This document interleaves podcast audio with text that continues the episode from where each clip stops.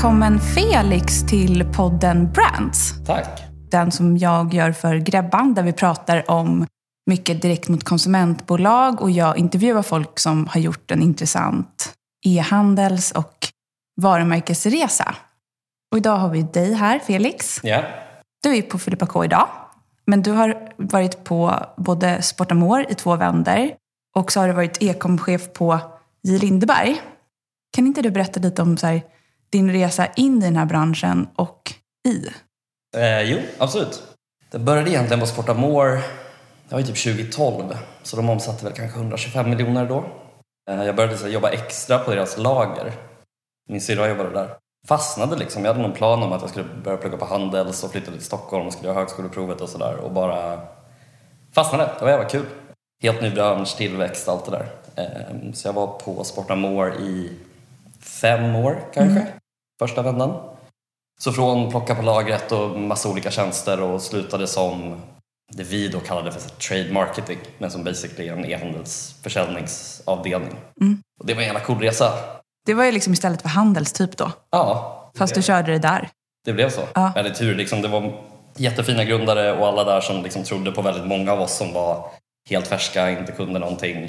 Så det var liksom en, verkligen en cool resa. Sen jag slutade de satte jag kanske 700 miljoner någonting första vändan. Och då blev det J. Lindeberg Då blev det i Lindeberg, exakt. som e-handelschef. Ja, precis. Och började som enhetschef för europeiska marknaden. Och det är liksom, man tänker ju JL ur ett ganska nordiskt perspektiv. Att så här, men's fashion, lite women's fashion. Men JL är ganska stora på sporten i både Kina och USA. Så vi mergade eh, den europeiska e-handelsplattformen och teamet med en större organisation för att täcka globala spektrat. Ehm, så gjorde det ett tag. Det var superintressant att lära sig liksom om hur USA funkar och Kina och sådär, mer än det nordiska perspektivet. Och sen tillbaka till Sportamore. Eh, Varför det då?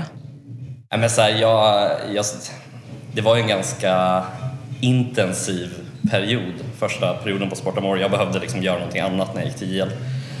Jag har alltid haft mycket kärlek för alla på Sportamore och det bolaget in general så de frågade om jag inte ville komma tillbaka och ge ett liksom, till försök.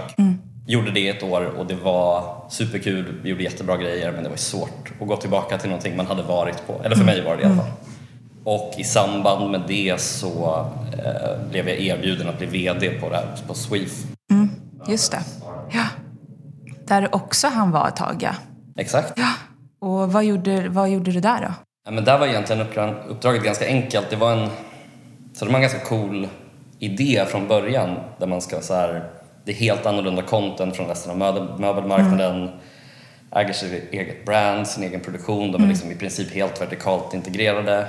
De har aldrig haft en rabatt. Nej. Men de gjorde i princip hela sin verksamhet baserad på print och radio. Vilket som digital person om man kommer till ett sånt bolag är lite så här. Hur har ni kunnat bygga ett 50 miljoners bolag på print Och de radio? har bara sålt, liksom direkt mot konsument? Inga återförsäljare? Inga återförsäljare. Det är ju superspännande strategi där. Ja, men det man märkte var väl att det började liksom kappa någonstans. De hade mättat sin marknad i Stockholms affluenta förorter kan man väl säga. Så, um, Vad är affluenta? ja det är väl, förlåt det är ju ett engelskt ord, men liksom förmögna förorter, så Täby. Eh, och, så vi började vrida om det mot en mer digital strategi med liksom en helt annan syn på performance marketing, influencers etc. Och ehm, ja, det går ju toppen. De går väl för 100 miljoner i år tror jag och eh, går jättebra. Men körde du liksom som en förflyttning där? Alltså verkligen från print till digital? Exakt. Ja.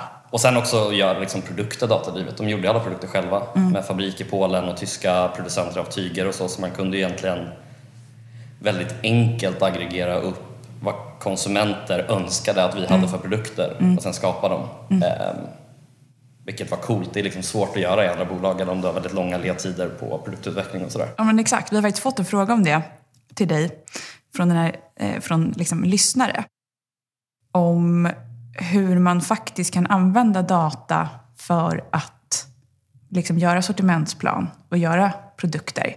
Men du känner liksom att det i klädbranschen inte riktigt går på ett så här, i praktiken sätt. Jo, men det är liksom, det är, eller jag skulle säga att det är lite, det är lite klurigare. Speciellt eftersom att du har, du har en helt annan typ av kundförväntan, eller vi ser det i alla fall. Vi har ju eh, en person som jobbar med Consumer Insights på Flippa K som gör kvalitativ research och undersökningar eh, med fokusgrupper och djupintervjuer och så. Och därifrån får man liksom en typ av, av information som handlar väldigt mycket om vilka förväntningar de har på som varumärke och på våra plagg och um, vilken, vilken typ av usability som en metric vi använder. Mm. Um, där man väver in priselasticitet och design och funktionalitet och så får man usability metric. Um, men sen också saker som, uh, säg att vi börjar göra oversizade plagg mm. och våra konsumenter vill inte ha det. Mm. Då kommer du ha en jättehög returgrad. Mm.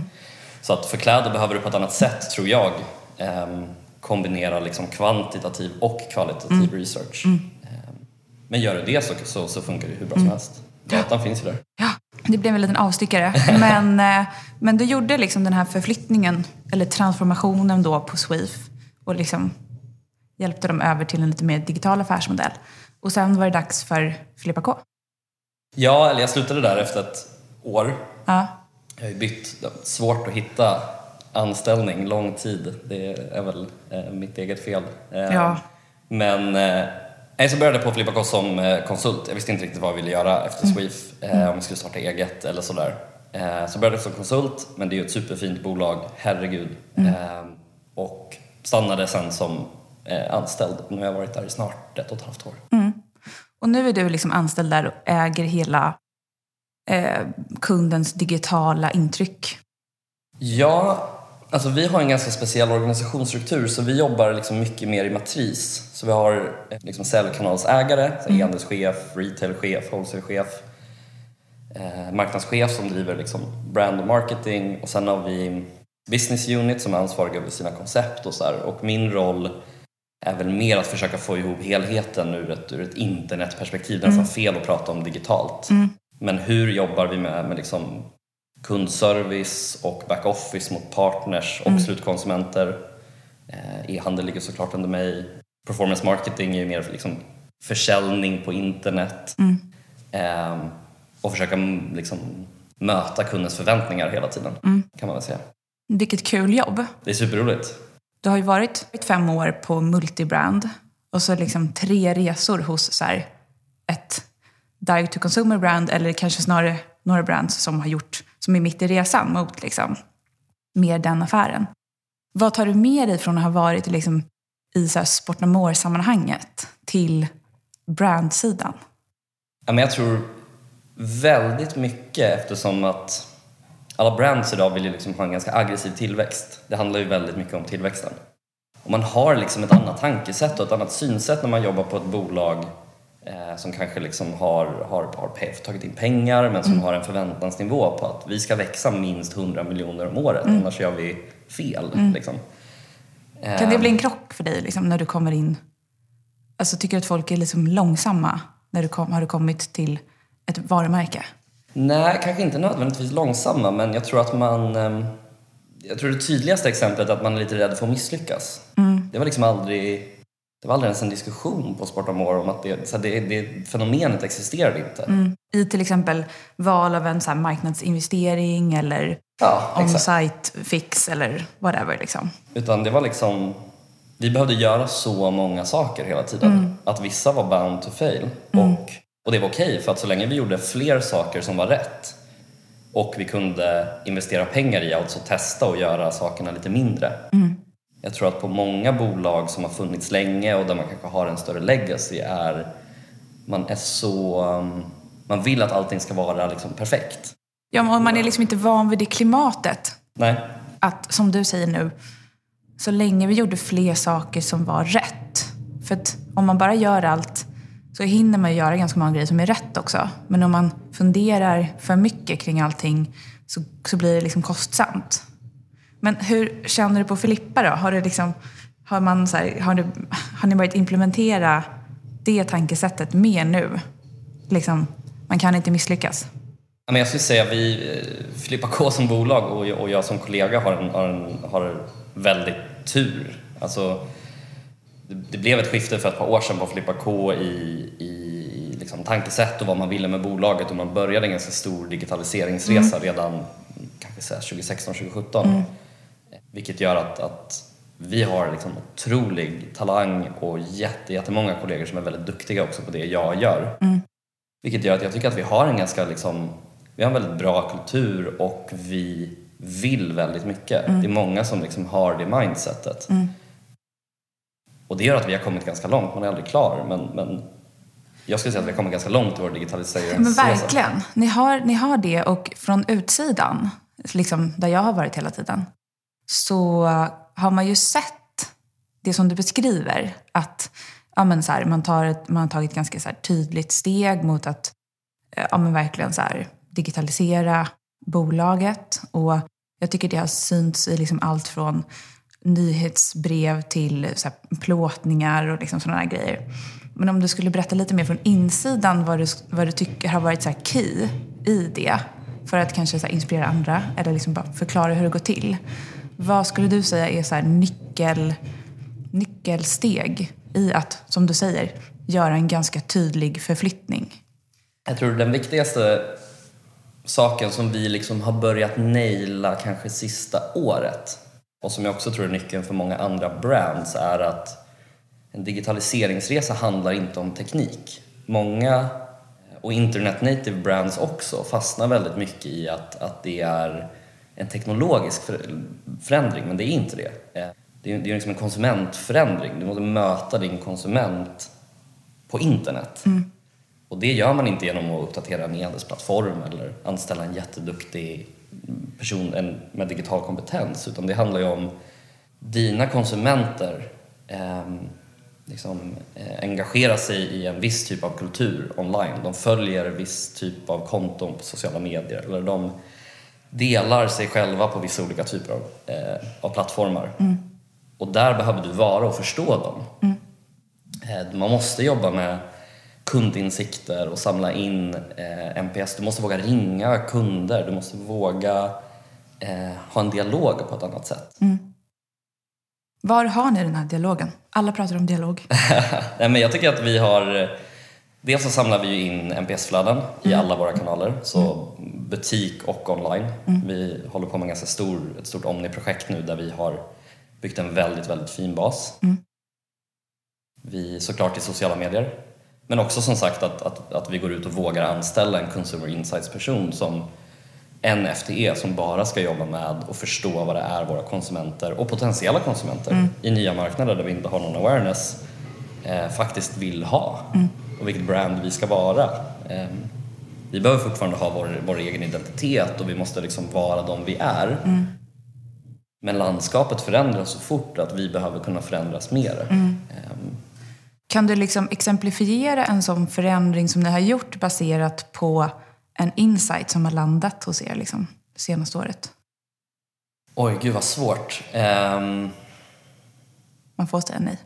Ja, nej, men jag försöker komma på någonting som skulle kunna vara stort nog för att vara av intresse. Vår, vår process ser liksom, vår process idag, i alla fall ur ett e-handelsperspektiv, ser mycket mer ut som ett, som ett kanske klassiskt e-handelstillväxtbolag där vi, vi har ett konstant flöde av eh, feedback från kunder som vi sen eh, för in i liksom vår antingen tekniska utveckling eller produktutveckling. Så en av våra produkter förra året, en, en ytterrock eh, eller kappa, eh, mest På sålda produkten, på dam, eh, mest sålda produkten. Hade Vad ett hette modellen? Eden Coat. Eh, hade liksom jättehög returgrad och vi fattade inte riktigt varför. Eh, och vi började prata med kunder, vi gick ner till butik, vi provade och insåg att så här, ah, men, den här passformen är inte det våra kunder förväntar sig. Det är inget fel på produkten, det var en jättebra kappa men det var inte det våra kunder förväntade sig. Så vi inför det här året gjorde om passform och liksom pattern på, på produkten och fick ner returgraden markant, fortfarande en av våra mest sålda produkter. Och så här, liksom hur, ehm, hur, hur skärningspunkten mellan oss och kunden är liksom det viktiga, inte nödvändigtvis att det vi tycker hela tiden är viktiga. Det är superinspirerande tycker jag. Det, det är ju väldigt modernt att, som du säger, liksom, ni har er ni har liksom ert arv och ni har hela er, liksom, ni grundades ju för så himla länge sedan och har ju stått på något sätt för den här minimalismen. Liksom. Men att ni är så lyhörda och så öppna, liksom, det tycker jag är, det är, man kan ibland höra ett annat spår som är så här, liksom, det här gör vi. Och om man inte fattar så fattar man inte. Men, och det tror jag också, om man ska vara lite nyanserad, så är det, det är också en väldigt viktig parameter. För kollar man på bolag när man också gör sin digitaliseringsresa och kanske brands primärt så, så kollar man på, på landskapet och så säger man, eller säger man, men min observation mm, är mm, mm. att det här sker. Att det är väldigt enkelt att vara datadriven, det finns hur mycket data som helst. Mm. Det finns väldigt mycket plug and play-plattformar som man kan liksom hooka upp sig på och man får ett väldigt transaktionellt varumärke. Mm. Eh, om man går in på brandsajter så i, i extremt många fall så, så är det liksom om oss eller ditt varumärke mm. undangömt i en liten footer och det är jättesvårt som en ny konsument att ens förstå vad det här varumärket handlar om. Och då blir du en produkt, mm. den, produkten, den fysiska produkten du säljer. Mm. Och det är ju inte produkten du säljer. Nej men det tycker jag är, så här, det är en väldigt bra kommentar som också är ett svar på frågan jag ställde. Liksom, att hur ni har, men så här, vad ni har gjort i den här resan så här, mot ett liksom, direct to consumer brand. Mer att ni har ju blivit så himla duktiga på att på alla plattformar bemöta liksom, besökaren som att det kanske är en besökare som kommer första gången. För det är som du, det är som du beskriver, det är ett vanligt misstag att man, liksom, man bara utgår från att alla ska veta ens värderingar, vad man gör och man liksom har så här stora dokument med typ hållbarhet eller vad man nu har för värderingar så här, på typ en om oss eller någon blogg som ingen besöker. Liksom. Så det, det tycker jag har varit alltså så här, utifrån. Det har varit tydligt i mycket av det som ni har gjort och så här, hur man har, vad man har för approach till Black Friday liksom, och sådana grejer. Men är det några fler grejer som du, om så här, översätta sajten eller liksom, eh, är det några fler grejer som du anser är så här, nyckelsteg verkligen i resan? Men om man, om man kollar ur, ett eh, teknikperspektiv som du säger med, med översätta sajt eller vilken plattform man använder så jag upplever det som ganska sekundärt. Eh, det är såklart jätteviktigt beroende på vad, det, vad målbilden är. Mm. Att om, om, man ska ut på en internationaliseringsresa behöver du ha eh, en plattform och processer som liksom möjliggör det. Med allt ifrån vilken payment provider du har till hur du jobbar med last mile eller line hauling till, till kontinenten eller så. Men jag hörde liksom att när ni översatte till svenska så bara sköt konverteringen. Mm. Genom taket. Absolut. Och det, um, det ser man väl, det, det, det, är nog ganska vedertaget att, att om du ska in på en marknad och de har ett lokalt språk, även om du har en väldigt hög eh, förståelse för engelska, mm, så vill människor läsa på sitt eget språk. Var du på Flippa K när man översatte till svenska? Eh, nej. nej. Men, eh, men sen finns det andra grejer. Vi har ju testat lite så här, eh, Holland till exempel är en av våra, eller Nederländerna är en av våra största mm. marknader. Och eh, där har vi testat lite och se vad händer om vi rubriksätter på engelska. Ganska svårt att översätta kreativ copy. Mm. För det var liksom en så här, när ni översatte till svenska så följde jag det väldigt liksom, med, så här, spänd. För att det var ju två år sedan mm. nu. Och det är ju liksom eh, just det som du beskriver, att kunna vara lika sofistikerad och tilltalande utan att du blir liksom Ellos-katalogen. Det, det måste ju vara svårt. Ja, det är jättesvårt och vi, vi har rullat tillbaka ganska mycket på det. Mm. Um, vi rubriksätter det mesta på engelska. Mm. Så ni, liksom, ni kör typ i ett mejl så kanske ni har så här, engelsk rubrik och lokalt språk i texterna. Mm, så kan det vara. Bara och, för att få en så här finare liksom, tonalitet. Ja, mm. Och vi testade det eh, i massa olika marknader och fick varierande resultat. I Tyskland, eh, om vi körde engelsk copy, mm. även på liksom det som vi definierar som kreativ copy, mm. eh, nyhetsbrev och rubriksättning och så, så sjönk öppningsfrekvens och konvertering och så rätt mycket. Mm. Medan i länder som Nederländerna som har väldigt eh, hög liksom, förståelse för engelska mm. gjorde det inte det och inte heller i Sverige. Mm. Ehm, och då ansåg vi att det, det, är viktigare för oss att kunna representera dem vi är mm. på ett bättre sätt med ett mer nyanserat språk på engelska och bibehålla produkttexter och sajtstruktur och mer den logiska eh. SEO-grejer och så här. Exakt, på lokala språk. Ja. Vad intressant. För en annan grej som så här, man, jag har sett liksom utifrån, det är hur stylenamn har börjat liksom ändras från så här, Kelly Coat till typ hiking boot eller så här, eh, round neck cashmere sweater. Är det liksom en SEO-grej eller en för att kunden ska förstå grej? Eller så här, vad, vad ligger bakom det? Ingen aning faktiskt. Jag tror att det kan vara en förändring som började innan min tid. Eh, Jag får fråga våra designers, men eh, jag vet faktiskt Jag trodde liksom utifrån att det var så drivet av typ enhetsorganisationer för att det typ kanske skulle vara mer översiktligt på sajten, bättre för typ sök, sådana saker. Eh, Nej, och sen Nej. jag tror att det är också lite olika beroende på koncept. På softsport så döper vi ju det mesta till vad det är. Puffer jacket eller hiker boot eller så. Medans, Vissa styles har ju, har ju ni haft länge liksom. exakt som Terry, jag har Terry-byxa på mig idag som är en av våra absolut mest sålda produkter genom tiderna. Ehm, och som, som folk vet, den heter Terry och folk går och efterfrågar den. För jag ser det som en liten trend hos de här digital native brandsen att det heter liksom white silk sweater, typ. Men ja, det var i alla fall inte, det var inte något du kände till. Eh, men om man pratar mer om så här sortiment, kollektioner, liksom. Filippa K har ju verkligen fötts ur en era där det är så här två kollektioner per år, sen lägger man på en pre och så liksom kör man visningar och hela den modeapparaten. Hur jobbar ni idag med så släpp och dropp och kollektioner och main och pre? Och... Ja, ehm, mycket har ju förändrats sen, sen covid. Liksom. Man har ju behövt... eh, Det har ju varit negativt på 90 procent av att man har behövt eh, låta personer internt gå och butiker stänger och så men, men i liksom all typ av kris finns det också möjlighet och vi har väl försökt att i det se, kan vi göra förändringar nu som kanske var svåra att göra tidigare? Och det här, så här sortimentsuppbyggnad har varit en av de, de sakerna. Vi, eh, om man kollar på vår sajt nu så har vi ju ett, ett väldigt mycket mindre sortiment till exempel. Redan? Eller liksom, för jag tänker, nu säljer ni ju liksom vinter 2020. Mm. Och det måste ni ha liksom lagt order på redan i februari. Ja, kanske. Men jag tänker ett mindre sortiment. Mm. Är det för att ni har liksom medvetet smalat ner antalet styles?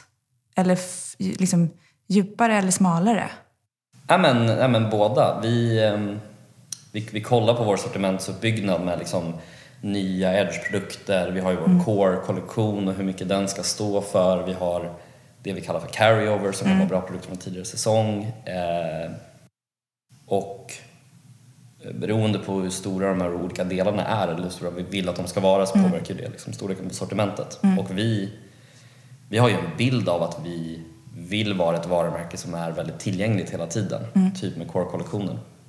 Och vi gjorde ett bett då på att se vad händer om vi smalnar av sortimentet. En, en reflektion mellan native DTC brands och oss kanske mer legacy brands är ju att kollar man på bolag som douchebags eller stronger eller alla de här, de, har, de, har, de, har, de har ganska få produkter. Ehm, Naked har väl mängder med produkter men Newin, det här nya liksom, sustainable fast fashion brandet, de har liksom väldigt få produkter. Och rätt eller fel, men vi provade och det går, det går superbra nu för oss eh, med den strategin. Att, Och jag inkluderat, när vi gjorde den förändringen så höll jag på att gå av. För, För att jag har min e-handelsbakgrund och säger mängder produkter driver konvertering. Men det är inte nödvändigtvis sant om du har tillräckligt bra produkter. Och om man säger, du med din e-handelsbakgrund, men också tror jag liksom wholesale, att så här, mm, hela den setupen handlar ju om att liksom, nu har vi den här i ny färg, alltså så. Att det är ett bra, liksom, det är ju skitbra för, för att sälja in nya kollektioner. Att ha många färgställningar, man säljer mer. Hur har det gått? Nej, men det är väl såklart att, att stora wholesalers också tänker så. Stort sortiment driver mycket konvertering. Nyheter driver Mm. konvertering. Men som, som stor wholesaler har du också ganska eh, låg genomförsäljning generellt Mm. sett innan rea. Säljer mycket på rea för att driva försäljning. Det är liksom, rabatter och rea har ju alltid varit ett liksom, försäljningsinstrument. Och vi som bolag vill inte vara där lika mycket längre. Ehm, så vi försöker se på vår wholesale på kanske ett lite mer modernare sätt där vi försöker förstå vad i en värld av den här liksom internetdistributionen, vilket syfte fyller wholesale och vilket syfte fyller våra egna kanaler? Och vad, vad fyller Zalando för eh, syfte i relation till en lokal yogastudio? Och jag tror börjar man tänka i de banorna och istället för att se det som bara mer distribution. Ordervärde liksom. Ja. Eller en, en, en, du får en fet order i oktober eh, och det är jättehärligt. Det kanske man behöver ha ibland men Wholesale kan ju fylla en väldigt, väldigt stark funktion också i internationalisering eller få människor som inte känner till ett varumärke eh, eller finansiell stabilitet för ett brand som behöver lägga mycket marknadspengar för att få in försäljningen själv. Så jag tror ehm, det är såklart en förändring eh, nu efter corona och med ny sortimentsstrategi men, Jag tänker men att en ni, positiv. det, är liksom, det, det stöttar snarare er liksom wholesale approach. I och med att den ändå har, liksom, ni har jobbat med den bort från det klassiska. Liksom. More is more. Exakt. Och det är ju liksom, om man, om man ska gå tillbaka till, till hur vi ser på världen och vilket varumärke vi vill vara, så vi vill ju... Människor behöver köpa saker och man vill konsumera. Men vi försöker ju driva det vi kallar för mindful consumption, att så här, man ska tänka efter. Det betyder inte att man inte ska köpa, men, men tänk medvetet. Och då kanske det inte känns helt rätt heller att vi har en strategi där vi ska fylla marknaden med så mycket produkter som möjligt för att få en hög topline. Nej. Utan så här, vilka partners vill vi jobba med? Hur vill vi själva sälja på vår egen sajt? Och jag tror också att, att brands behöver någonstans skruva bort den här bilden av att de här två står i liksom kontrast mot varandra. Wholesale och alltså, Och egen... DTC. För ehm, Precis, hur ska man gynna, hur ska man liksom synergia fram sitt brand istället? Ja, men jag tror också, vilket jag själv är väldigt skyldig till, att man har stått eh, eller suttit eh, genom åren, läst något mejl och så är det någon wholesaler som drar ut en kod i ett mejl och man blir jätteförbannad och det här kommer sabba vår egen försäljning och etc. Och, och, och min erfarenhet är att det inte är speciellt sant. Att om, om man kollar på sin wholesale-försäljning och sin DTC och man verkligen försöker mäta hur mycket sjunker vår konvertering eller hur mycket sjunker vår trafik när en Mm. Någon kör en kampanj, liksom. kör kampanj. Och min erfarenhet är att om du, om, om du har en, en bra distributionsstrategi generellt och du har valt vilka partners du vill jobba med så får du inte så stora påverkningar. Och det finns massa sätt att mäta det, till exempel på Google så kan man ju dra ut rapporter för impression share i sin annonsering på brand. Så du kan i realtid i princip se hur mycket köper folk på ditt varumärke. Och det är klart att om en partner går ut med en 20% i rabatt och sen så börjar de köpa jättemycket trafik så kommer det få en påverkan. Men om de går ut med 20% på ditt varumärke i ett nyhetsbrev Mot sina mot sin- följare. Ja, vad är, vad är sannolikheten att de i den stunden hade tänkt jag skulle gå in på filippak.com och handla? Mest troligt ganska liten. Det, det enda som talar emot det är ju de som kollar Filippa K hela augusti, september och vet liksom exakt vad som brukar komma för kampanj. För att man följer liksom era, så, så funkar det också, eller så beter sig många inom hudvård också liksom. Men, men jag, jag förstår vad du menar. Har ni gjort några som helst restriktioner eller liksom mjuka överenskommelser med wholesalers om hur de får liksom agera på pris, liksom utpris och i söket? Nej, alltså och, um, och komma överens om, om, om prissättning det är superolagligt och kartellering liksom. Så det, det får vi inte göra. De har köpt varorna och de får sälja dem till, till det priset de tycker. Men eh, hur vi försöker se på det är om vi väljer att ha partners så kommer de ha rabatter ibland. Det kommer vi också ha. Vi kör ju live-shopping ibland till exempel där vi har rabatter. Rabatter generellt är ett bra verktyg för att treata kunder som man har i sin bas eller också få in kunder som kanske inte hade antingen haft råd eller tänkt köpa in ett varumärke annars. Som att få in en kund genom en annons liksom. Ja, exakt. Men det vi försöker se då är om nu en partner kör en rabatt och eh, vill driva mycket trafik. Vad kan vi från vår sida göra för att liksom minimera vår egen nedsida? Då kanske vi drar ner vår Google-spend lite och, och drar åt ganska hårda CPC-mål för att, för att verkligen se till att vi inte budar i kapp dem. När de har en kampanj liksom. Exakt, och ha en proaktiv dialog. Att, så, okej, nu kommer ni köra en rabatt. Ehm, är det för att ni har för mycket lager? Och är det någonting vi behöver hantera?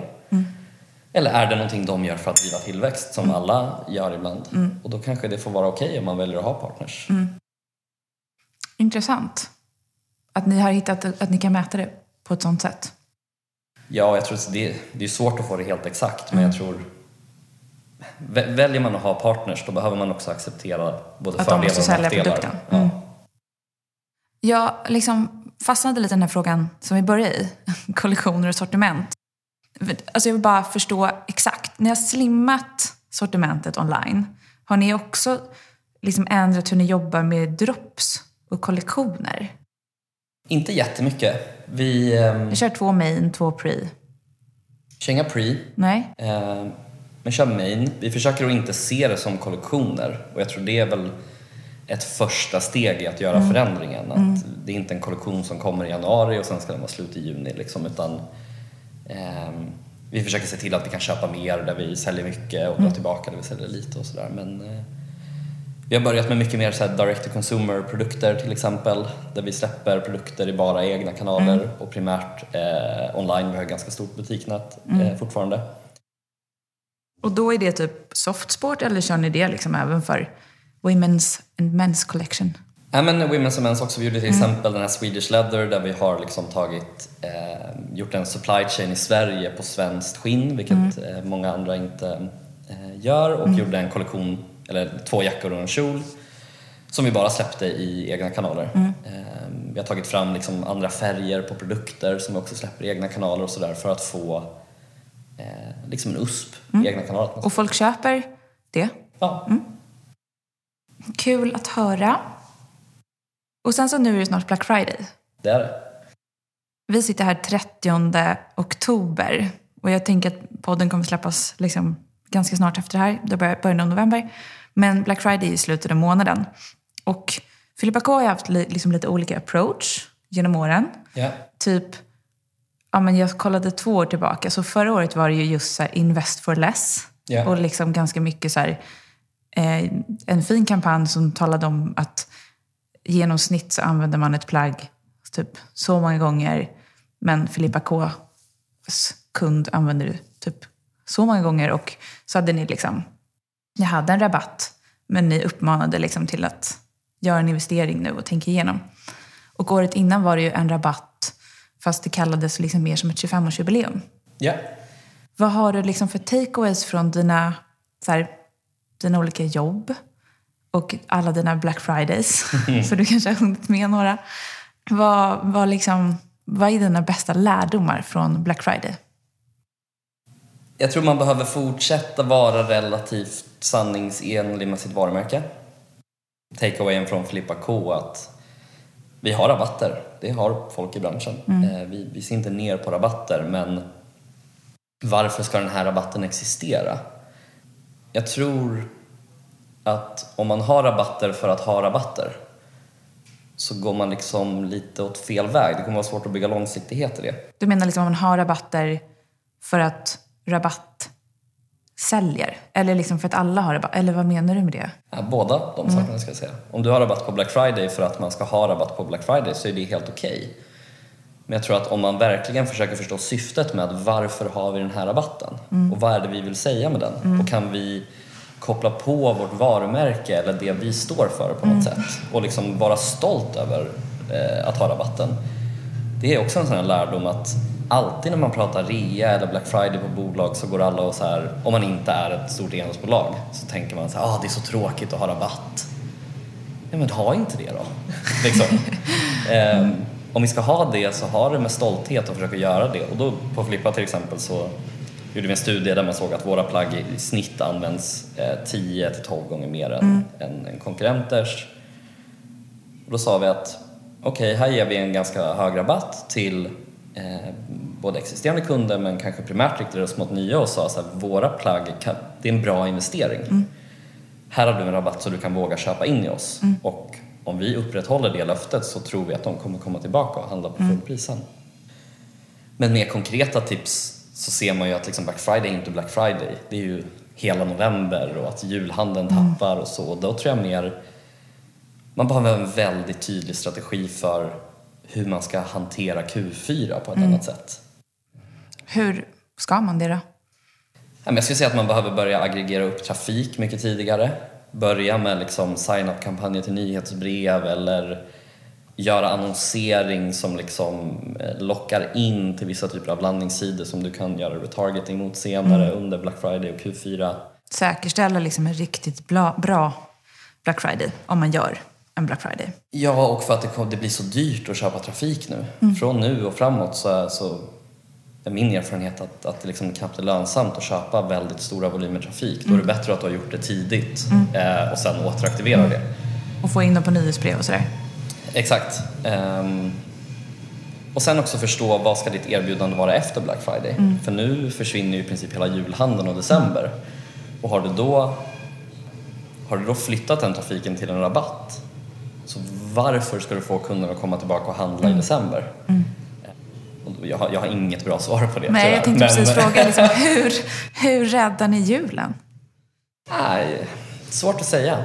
Vi, eh, vi, vi, har en, vi har en plan för Q4 kan, mm. och Black Friday, kan tyvärr mm. inte dela.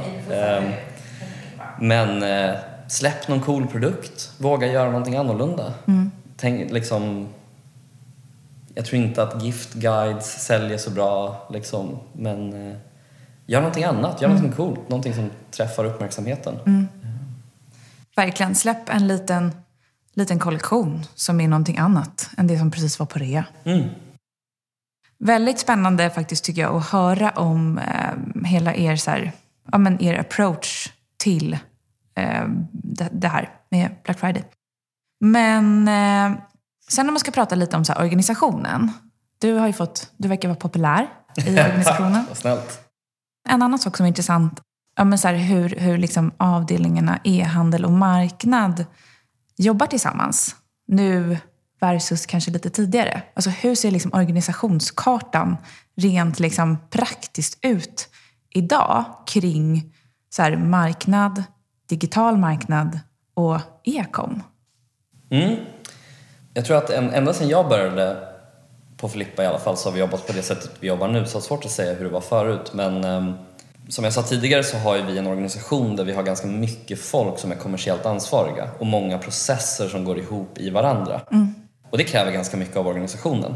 Um, jag tycker att vi upprätthåller det väldigt bra men hur vi har valt det rent eh, liksom organisationskartemässigt så kan man säga att Ecom och performance, Google och Facebook och sådär. Det ligger under, eh, under, under mitt team, mm. experience-teamet.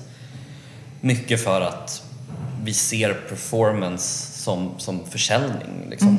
Mm. Eh, det är distribution av, av vårt varumärke såklart men, men Google är ju försäljning och ingenting annat. Och sen har vi marketing eh, som såklart är ansvariga för vårt varumärke och fylla våra performance-kanaler med content och så men fokuserar mer på liksom contentproduktion, upper funnel, på hur vi jobbar med ambassadörer och, eh, och se till att liksom vi har nykundsanskaffning. Mm.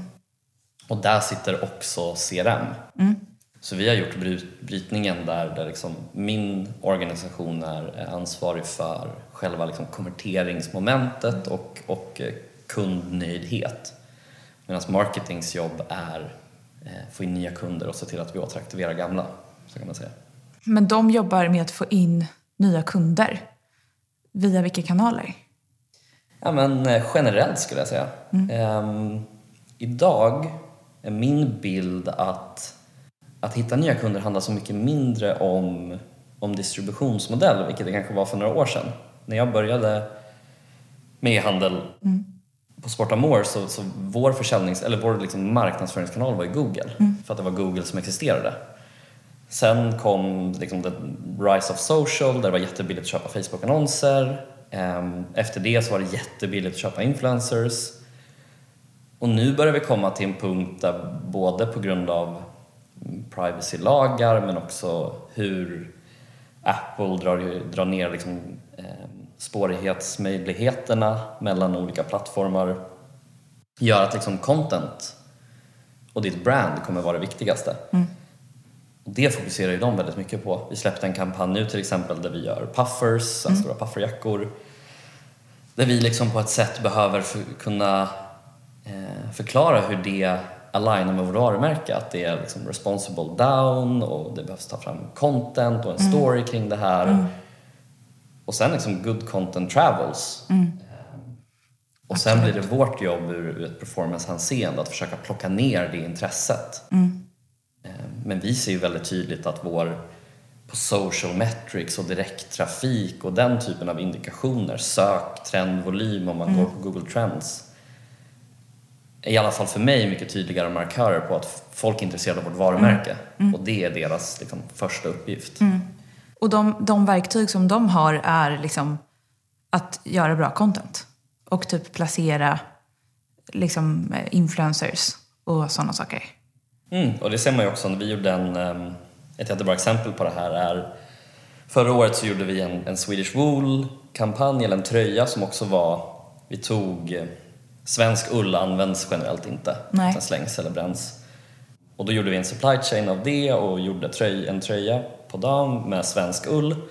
Sålde slut jättefort, det var kul, men det riktiga värdet av det var att kunna berätta storyn om att vi har skapat en helt ny supply chain där vi har tagit en resurs, eller liksom eh, en waste och gjort det till en resurs.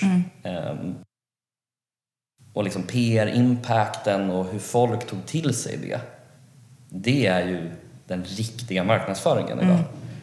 Ehm, så de fokuserar ju väldigt mycket på den parametern och sen om det ter sig i, hos influencers eller nere hos oss på performance eller PR eller vad det nu än kan vara är ju ehm, det beror lite på vilket content det är. Men det låter som att det är ett bra samarbete. Och sen så fick vi en massa frågor inför den här podden. Det var kul. Ja, så jag tänker att vi ska liksom försöka hinna med typ alla. Eller right. de flesta. Och vi touchade lite förut med, du sa att ni har kört eh, reor när ni har kört lives. Så då har vi en fråga som är nyfiken kring era lives ni kört med säker stil. Hur är er strategi kring lives? Mm. Ja, men vi har ju börjat prova det som många andra och det är eh, otroligt eh, intressant. Säker stil går ju jättebra. Eh, det går inte att sticka under stolen med. De är väldigt alignade med vårt varumärke. Vi har jobbat med dem väldigt mycket tidigare. Vi kör allting via Instagram, så vi har inte valt Ah, att gå ni med- kör alltså Insta live. Jag trodde ni körde Bambuser. Nej, Nej? Så ni, ni kör liksom, eh, okej, ni kör live på Insta? Och, och har ni liksom en kontinuitet i det här eller har ni gjort det just så ett par nedslag med dem? Jag har personligen inte följt det så, så, så nära. Ja, men vi har gjort två stycken nedslag. Och, eh, resonemanget kring att vi inte har valt att, att göra en integration med, med någon partner, Bambuser till exempel, är lite tillbaka till det vi pratade om förut. Att det, det viktigaste är att testa och se om man får resultat innan man gör en stor teknisk investering. Så vi har valt att göra det två gånger. Det har gått superbra. Vi har också gjort det med eh, andra profiler i kanske marknader där vi har lite mindre awareness och profiler som kanske inte är lika attachade till vårt varumärke sedan tidigare. Där får man ju liksom en mindre försäljning. Ehm, men man ser en massa andra intressanta saker. Hur följarantal på Instagram kan gå upp. Och så här, man, vi, vi är väl just nu i processen att vi behöver definiera vår strategi nu när vi har testat det ett par gånger. Men ni har, kört, har ni kört det liksom på ert konto? Eller på deras konto? Eh, Just nu kör vi det bara på deras konton. Talar vi liksom eh, försäljning motsvarande en vecka eller en månad? Alltså under en sån session liksom? Eh, ja, det vet jag inte om jag ska säga. Men, eh, ja, men eh, Säker stil var bra. Ja. Så kan vi säga. Ja. Vad spännande. Eh, och sen så har vi en fråga som handlar om så softsport och huvudbrandet. Eh, jag vill höra mer om strategin bakom softsport. Hur bygger ni kommunikation om ett brand i brandet? Mm. Det där har gått lite fram och tillbaka. Tidigare så var vi ganska strikta med att, att särskilja dem. Ehm, men vi går väl mer och mer emot att vi har eh, att vi liksom integrerar upplevelsen. Så på sajten nu så merchar vi ihop produkterna. Ja, just det. För innan så var det liksom mer som att så här, softsport stylas med softsport. Och jag uppfattade det väldigt mycket som att det var så här, ett sätt att kanske nå en ny kund. Ehm, men då kanske kollektionerna också skilde sig från varandra mer. Har, har, liksom, har softsports liksom, genomslag smittat av sig på liksom, språket i resten av kollektionerna? Inte nödvändigtvis. Filipp, liksom, den, den klassiska Filippa K, tjej, kvinna, dam har fortfarande sitt liksom, tydliga språk. Men lite som du säger att softsport har kanske lite lägre prispunkter generellt. Det, det riktar sig mot, eh, eller har blivit så, kanske mer än att det riktar sig mot en eh, yngre och ny konsument vi inte haft tidigare.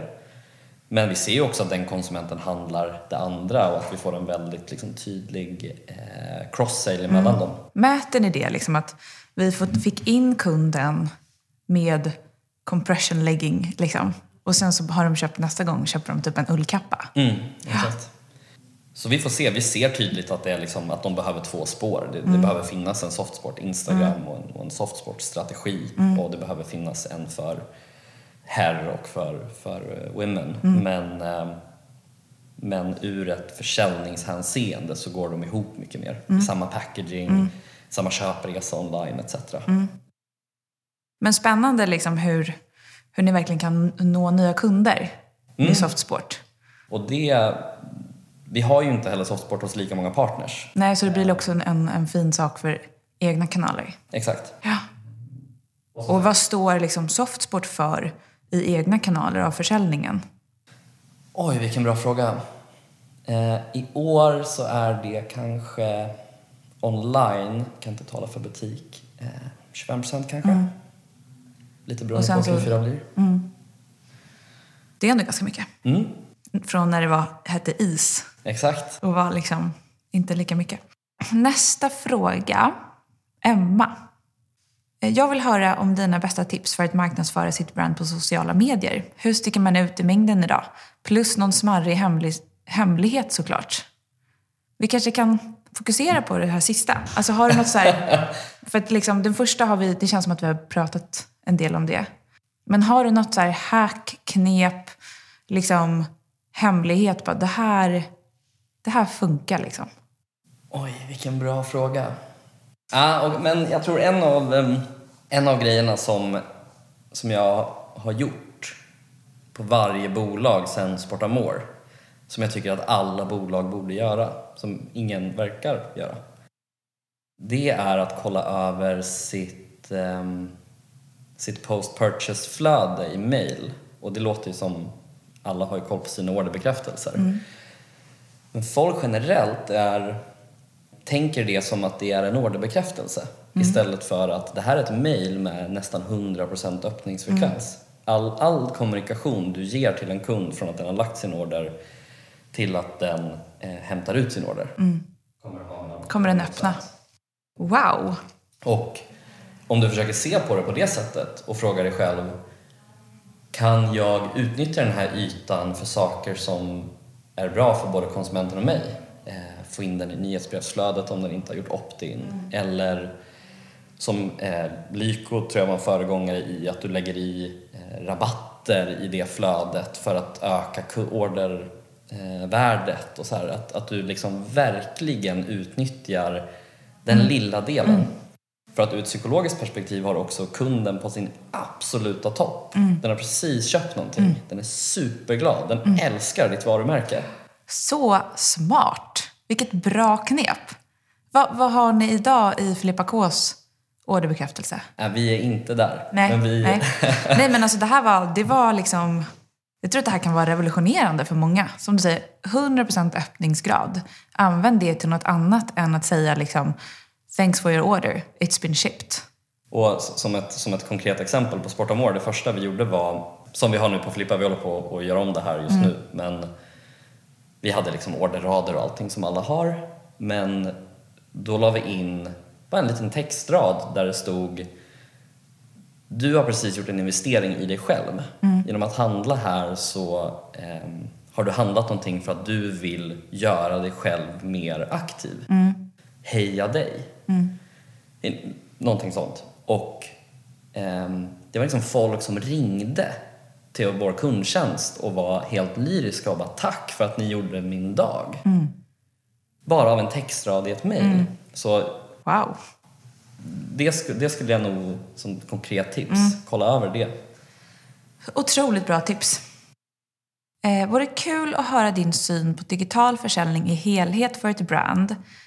Hur ska man tänka på digital wholesale vs egen försäljning? Vi var ju lite inne på det och jag tror ehm, man behöver vara dels ärlig mot sig själv och fråga sig, har jag möjligheten, budgeten och brandpullet att klara av DTC? Många har en ambition om att bara sälja egen kanal men det är inte helt okomplicerat heller. Bara av hur, ofta hur mycket pengar du måste investera i att få in nya kunder hela tiden. Och om du inte har det så är wholesale ett jättebra verktyg för att få ut ditt varumärke. Men som sagt, vi ser det på andra sätt. Vi säljer ju på Farfetch till exempel. Ehm, som i och för sig är en marknadsplats, men om vi säger att det går in i, i övrig... Wholesale. Exakt. Ehm, så ser vi det som ett sätt att, att nå ut till en konsument vi kanske inte har. Att ehm, sälja på marknader där vi inte själva eh, känner det värt att sälja. Ryssland eller Kina eller sådär, där vi inte har gått in än. Och kanske använda det som en ledstjärna i att vart ser Nya vi att vi får fäste? Men det sa du en jättespännande sak om också när vi hade, för länge sedan när vi sågs på Bläck. Att vi pratade så här marknadsplats och Zalando. Då var du på JL tror jag. Då berättade ju du att ni, eh, ni liksom, då hade ni eh, Zalandos marketplace. Ja. Och så sålde ni liksom supermycket av vissa styles. Och så blev det också ett sätt för er att liksom, i nästa införsäljningssäsong, bara svart på vitt, så här, ni säljer så mycket av den här svarta rocken. Lägg nu en order och bara säkerställ att ni har den. Liksom, att man kan med, med Marketplace också liksom öka upp sin wholesale, alltså faktiska orderläggning. Eh, för att det finns svart på vitt, att det finns liksom en, en efterfrågan. Verkligen. Och där, där skulle jag säga att man som brand, om man har wholesale, behöver bli bättre och vi verkligen också. Jag tror alla, det är så svårt med det här. Man behöver liksom kolla på slutförsäljningen. Införsäljningen spelar ingen roll överhuvudtaget. Att målbilden är ju att sälja till wholesalerns slutkonsument. alltså du menar liksom genomförsäljningen? Alltså hur också wholesalern säljer ut? Exakt. Ja. Och det är inte alltid de delar med sig av datan eller de kanske har, om man är ett ganska litet brand så kan det vara svårt att, att eh, veta hur man ska strukturera det själv och sådär. Men, men ett, en klassisk miss man gör, ehm, som var en sån grej som jag verkligen lärde mig på, på JL när vi hade både Marketplaces egen och, och Wholesale var att Ofta så kollar man på genomförsäljningen mitten, slutet på säsongen kanske. Man gör lite reorders och så här såklart men så ser man att den här produkten hade en jätte, jättehög genomförsäljning. Och det är ju jättebra. Men har- vi någon gång kollat när den här höga genomförsäljningen faktiskt inträffade? Har vi kollat på vilken typ av rabatt den såldes till i den här säsongen? För det vi upptäckte var att i väldigt många fall så hade vi produkter som kanske sålde slut redan efter, ett par veckor. Och den potentiella försäljningen borde då kanske ha varit dubbel eller trippel. Och går man då sen till en inköpare hos en wholesaler och visar det svart på vitt att här tog försäljningen slut. Ni hade kunnat sålt den så här mycket, för det gjorde vi i våra egna kanaler efter. Behovet ni har, er slutkonsument har, är således 200 eller något. Och att verkligen hela tiden optimera för sin slutförsäljning mot kund och inte sin införsäljning Nej, till wholesaler. Man, man liksom vill hjälpa även dem med att få information så att de lättare kan bli av med produkterna också. Ja, men bra tips. Johan, några smarriga eh, marketingmisstag samt såklart er syn på vad budgeten ska gå, nya eller befintliga kunder. Mm. Marketingmisstag är ju kul alltså. Ja, men jag, jag har två missar jag har gjort på Google. Vi behöver inte berätta vilket, vilket bolag det var på. Men i ett av våra Google-konton så hade vi kampanjer för global marknad eh, och eh, liksom allting som inte var core-marknader kan man säga. Det hände liksom absolut ingenting, det spelar ingen roll vad jag gjorde. Eh, och vi försökte ösa in mer budget och vi ökade CPC och vi brände liksom så mycket pengar. Förstod inte varför tills vi började gräva och inser att det är någon av oss som var inne i det där kontot som har satt en, en negativ sökordslista på vårt eget brand. Så att det, om du sökte på vårt brand kom inte våra annonser upp vilket gjorde att vi brände alla pengar på helt sinnessjuka sökningar. Eh, och då höll jag ju på att få en hjärtattack.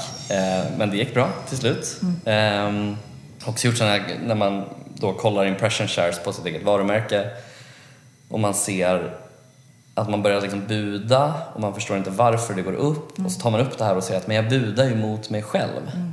Varför gör jag det?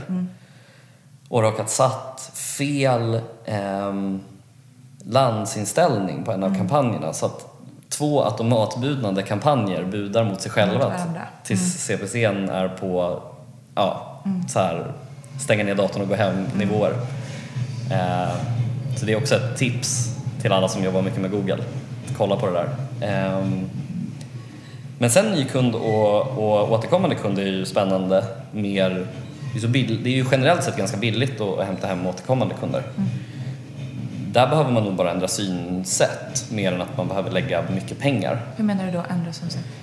Ja, men jag tror många, inklusive eh, jag, men vi som, vi som bransch har, har en så tydlig bild av att det är våra kunder som ska vara lojala mot oss. Och att när vi skickar nyhetsbrev och marketing automation och kampanjer och så att, att, att vi på något sätt driver kundlojalitet. Men det vi driver är ju retention, det var återköpsfrekvens. Ehm, Att vi skickar ett nyhetsbrev varannan dag till våra konsumenter är ju egentligen ingenting bra för dem. Nej, det är, ni driver försäljning liksom. Vi driver försäljning. Ja. Och då behöver man börja fundera i banorna, hur kan jag vara lojal mot min kund? Här har vi en person kanske som har handlat för 20 000 kronor hos oss senaste året. Vad ska vi ge till den för att den vill fortsätta göra det? Det är mest troligt inte ett nyhetsbrev, det är någonting annat. Liksom. Ehm, och jag tror att många, vi försöker, men det är väldigt svårt. Eh, det är inte helt, jag har väldigt få varumärken som har liksom gjort det här på ett bra sätt som jag kan komma på, eh, om ens något. Ehm, men så behöver man tänka. Jag tror också att man i återkommande kund behöver se förbi nyhetsbrev. Nyhetsbrev är så enkelt. Liksom. Det är en så tydlig kanal till kunden. Men man behöver fråga sig själv, använder vi de listorna för att skapa målgrupper i våra andra kanaler? Eh, bearbetar vi den datan demografiskt? Och här, att försöka förstå. Ta hjälp av den datan, liksom, inte bara skicka mejl till de namnen. Liksom. Exakt. Men jag måste bara fråga en grej. eh, För jag tycker det är, det är så spännande som det som du säger om att liksom verkligen, verkligen rewarda de som är ens bästa kunder. Men en fråga som ofta dyker upp där, när ni tittar på de som har köpt för 20 000, tittar ni också på returer? Och det där är ju också, det är ju det finns ju lite olika skolor hur man ser på returer. Jag som kommer från en stor liksom, wholesaler från början ser ju på returer generellt som någonting ganska positivt. Eh, man ser en ganska stark korrelation mellan människor som returnerar mycket och också behåller mycket. Det är ofta en försvinnande liten del som returnerar mycket och inte köper någonting. Ehm, men det kan ju såklart gå, eh, gå, gå till överdrift. Men eh, ska man göra det på rätt sätt så det bästa är nästan att kolla på profit på, på kunden istället för revenue. För då kan man också se en kund som har gjort ett köp men har handlat väldigt dyra produkter har ju förmodligen eh, en större benägenhet att fortsätta handla som en kund som har köpt fler order men färre. Så att, jag tror så här, kollar man på profit på liksom, ja, men profit 1-nivå på kunden så kan man få en ganska tydlig bild av vilka som man ska liksom fortsätta treata. Josefin Jönsson. Jag vill gärna höra mer om dina tankar och strategi gällande hur ni följer kunderna digitalt kopplat till köp i butikerna. Vad ser du i största utmaningen i att ge kunderna en bra helhetsupplevelse? Mm. Ehm, Så i vår, vårt Omni-projekt så har vi verkligen försökt att bygga det från grunden. Ehm, Bolag jag har varit på tidigare och andra personer i branschen man pratar med eh, börjar på, på den konsumentsidan först och lanserar en click and collect eller så och det får man absolut göra. Men ehm, vi har liksom verkligen velat få till det där eh, på ett bra sätt så vi, eh, vi, har, vi ehm, köpte in C2, det här digitala poolsystemet, supernöjda med det. Shoutout till dem. Ehm, Sito. Ci- Cito? Ja. Det är dubbel på slutet. Ja, jag säger Sito. Men jag sa det nu bara för att ifall någon inte fattade att du menade det. Ja, förlåt. Jag kanske säger fel. Jag kanske säger fel. Vi får se. De Men kanske får höra av sig. Ja, de får höra av sig. Ehm, men och där vi egentligen eh, hookar upp alla kunder till vår liksom, eh, databas för alla kunder och sen beroende på... Nu pratar du om kunder i butik. Exakt. Och sen beroende på om vi känner igen dem sen tidigare i e-handeln eller om de väljer att registrera sig med mail för att få digitala kvitton och så, eh, så kan vi göra vissa saker. Så vi får liksom in dem och får in dem i olika flöden beroende på om de optar in eller gör, signar upp sig och sådär. Och det håller vi på att fortsätter bygga ut. Vi håller på att lansera till exempel QR-koder på vår sajt så att om du har en retur till exempel men du har inte med dig din returslip då ska man kunna liksom skanna en QR-kod så får vi upp det och liksom verkligen bygga den digitala sidan i butik. Men här så ser vi nog mer det som utmaningen i hur kan vi leverera samma upplevelse online som vi gör i butik. Ehm, Ni, har ju, ni är ju liksom bra på butiker historiskt. ja, Liksom verkligen. rent varumärkesmässigt så har ni ju gjort butiker liksom. Ja, och vi har liksom fantastisk personal. Vi ser det också när vi har, gör NPS-mätningar. Den är ju mycket, mycket högre i butik eh, än vad den är online. Man kan liksom ge en annan upplevelse till kunden på, ett, på ett helt annat sätt, sälja in sitt varumärke. Ehm, så att i vårt Omni-projekt så kollar vi ju dels på hur vi digitaliserar butikerna och, och ger det eh, ger dem liksom möjligheten att vara mer än en butik eh, och vara mer som en kulturell hubb.